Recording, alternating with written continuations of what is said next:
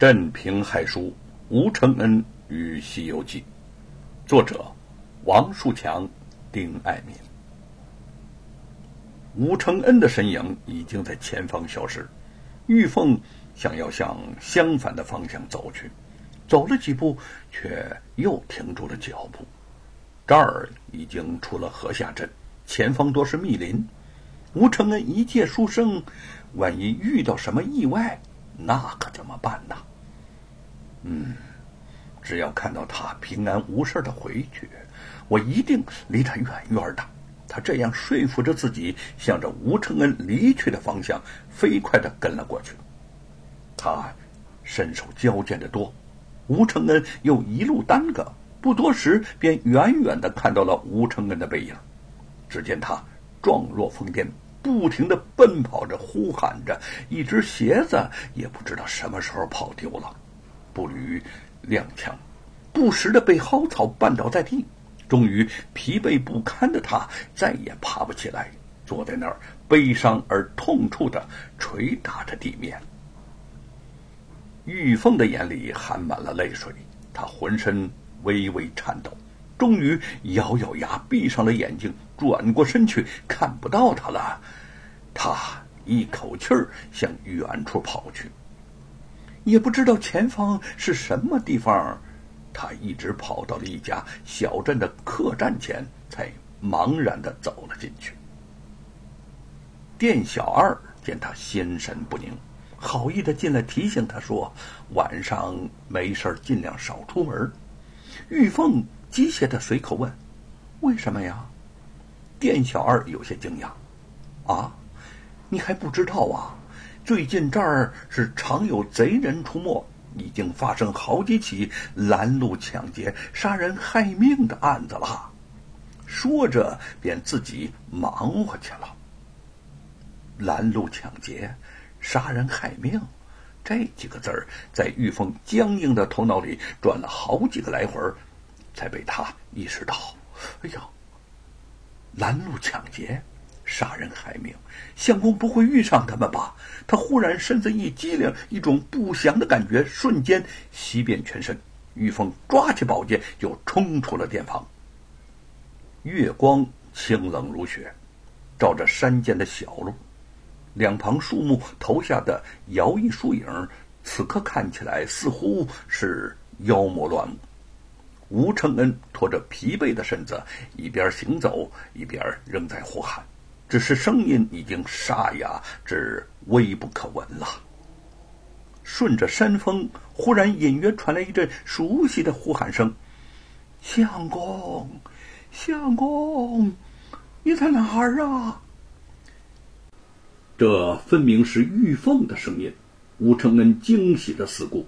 想找清楚声音是从哪个方向传来的，本来疲惫不堪的身体突然间像吃了人参果一样，全身充满了力气。他一瘸一拐，边跑边攒住力气回应：“玉凤，我的好玉凤啊，我在这儿呢，我在这儿呢。”前方忽然一阵风起。两个手持钢刀的蒙面人从头顶上方的树枝上跳了下来，对他喝道：“站住！看见大爷你还想跑？”吴承恩一心想去找玉凤，竟然没有理睬这两个拦路打劫的强盗，只是急切的呼唤：“玉凤，玉凤！”两个贼人不由得面面相觑。嗯，从前。打劫到的人，要么乖乖的奉上金银，要么干脆跪地求饶，还从来没有见过这般完全视如无物的。妈的，这家伙是，这这这家伙是活腻味了！二贼飞起一脚，将吴承恩踢倒在地，举起钢刀就想先杀后劫。玉凤还在一丈之外，便看到。刀光闪过，他拼尽全力，纵身跃到眼前，挥剑架住了两把钢刀。吴承恩见他终于出现，对那些离他头颈不过半尺之遥的刀剑看也不看，只是兴奋地说：“玉凤，终于找到你了，终于找到你了！”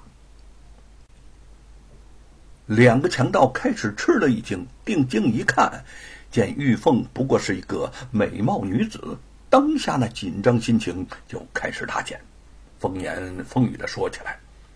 玉凤恼怒他们刚才欲对吴承恩下手，又言语不干净，手下不肯容情，几个回合便将他们打倒在地。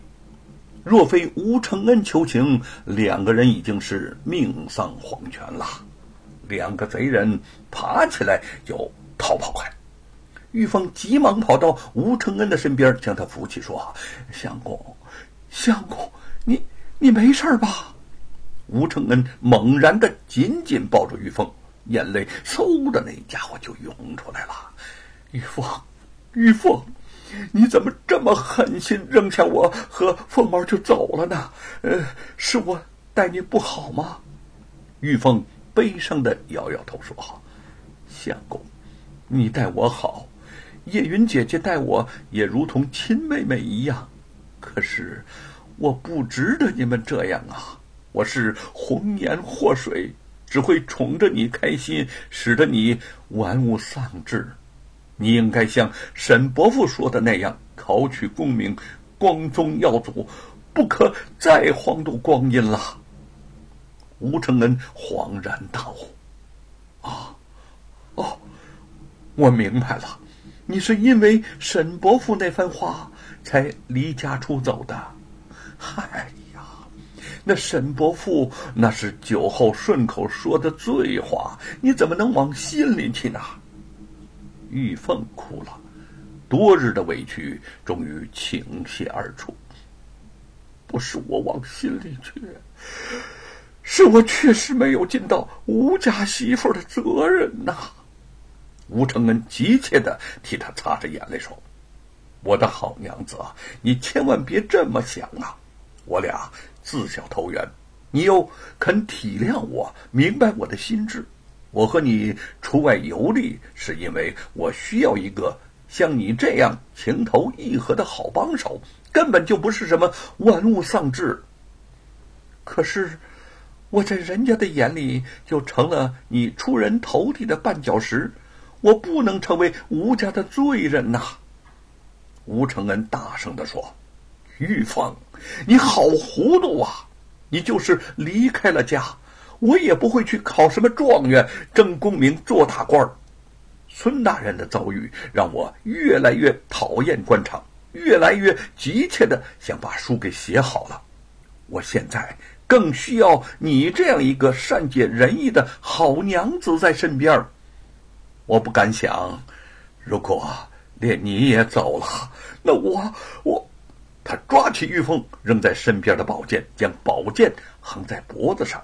语气坚定的说：“玉凤，你若不肯回家，我就死在你的面前。”玉凤大惊：“相公，相公，你你不可不可呀！”